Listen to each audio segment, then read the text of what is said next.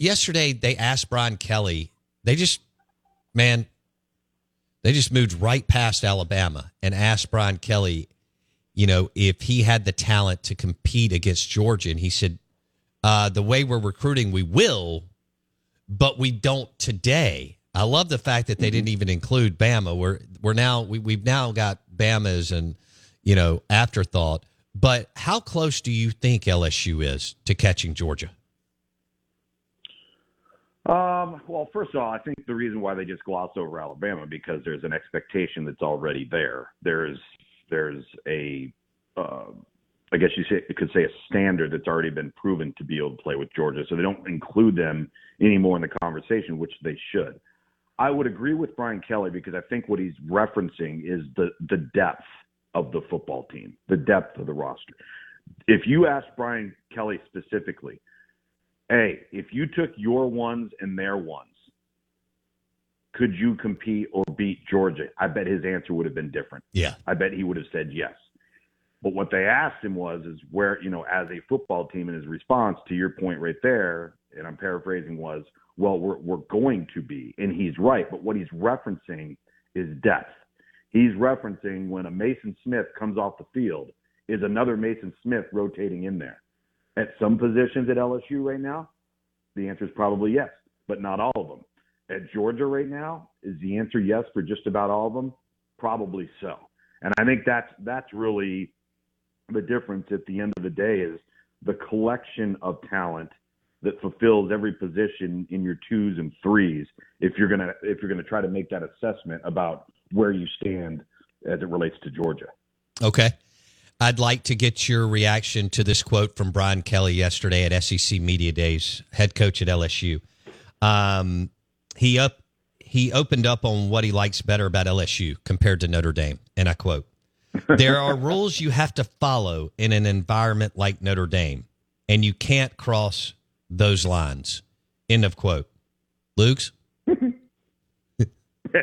100% right. I'll tell you that. Um, in more ways than one, too. Um, and I think the first thing that comes to mind there would be academics, just because there's there's no flex, there's no bend.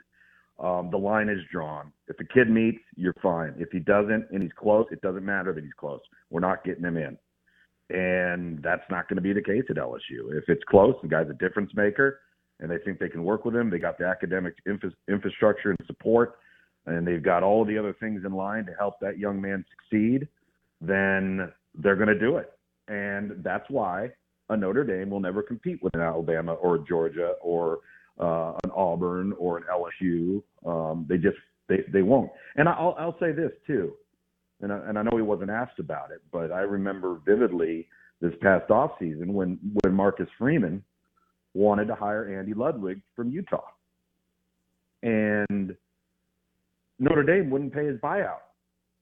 If I was Marcus Freeman, I would have got on my phone with the agent that day and said, whatever big job or any type of good job that comes up next off season, put my name in the hat.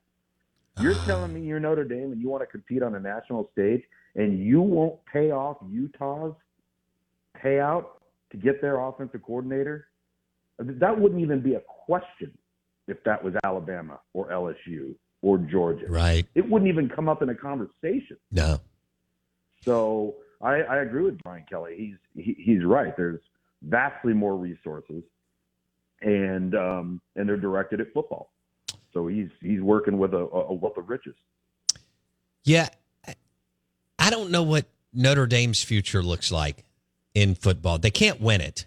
I just don't see a path, Tom. Not with everything you just went over, and we could go over many other things that they have to they're just not going to be able. They can't even get through a 14 playoff, they, much less a 12 team with Georgia, Bama, LSU, and there's some other ones coming.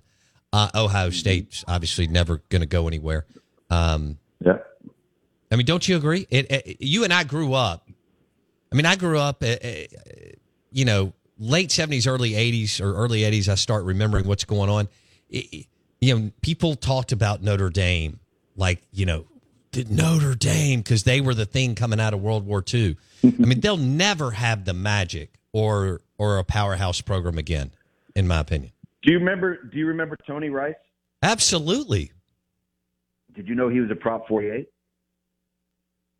I did. Now that you said it. so let's let's really put that in context. Late 80s, Notre Dame, and they're taking Prop 48. Lou Holtz. Bob Davie. He when he. Bob Davie took that job. No more Prop 48. That's right. So Lou got them to take what, like a handful every, or not even a year, but like a couple per class. Is that right, Tom?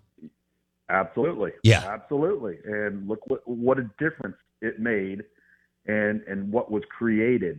Um and again, different eras, different time. Remember you were you were talking about, you know, post World War II and things of that nature. Well, think about their their true true dominance.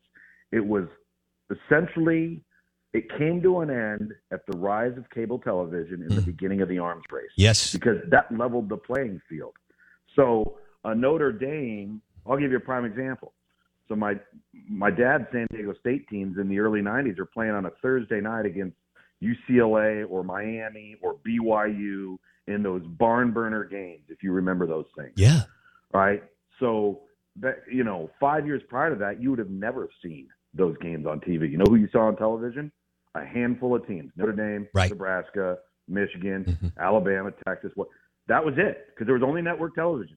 So the moment everything expanded, all right, and it, it leveled the playing field, it's exactly what it's what crushed Nebraska's program, and they still haven't recovered. No. And let's also not forget during that time.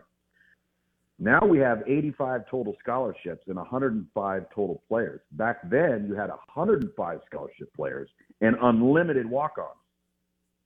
Yeah. Bear Bryant and some of those others just loaded up, well Oh. above the the scholarship Big limit. time. So did Notre Dame. Tom Luginbill, have a great week. Thanks for working with us. See you, buddy. All right, buddy. See ya.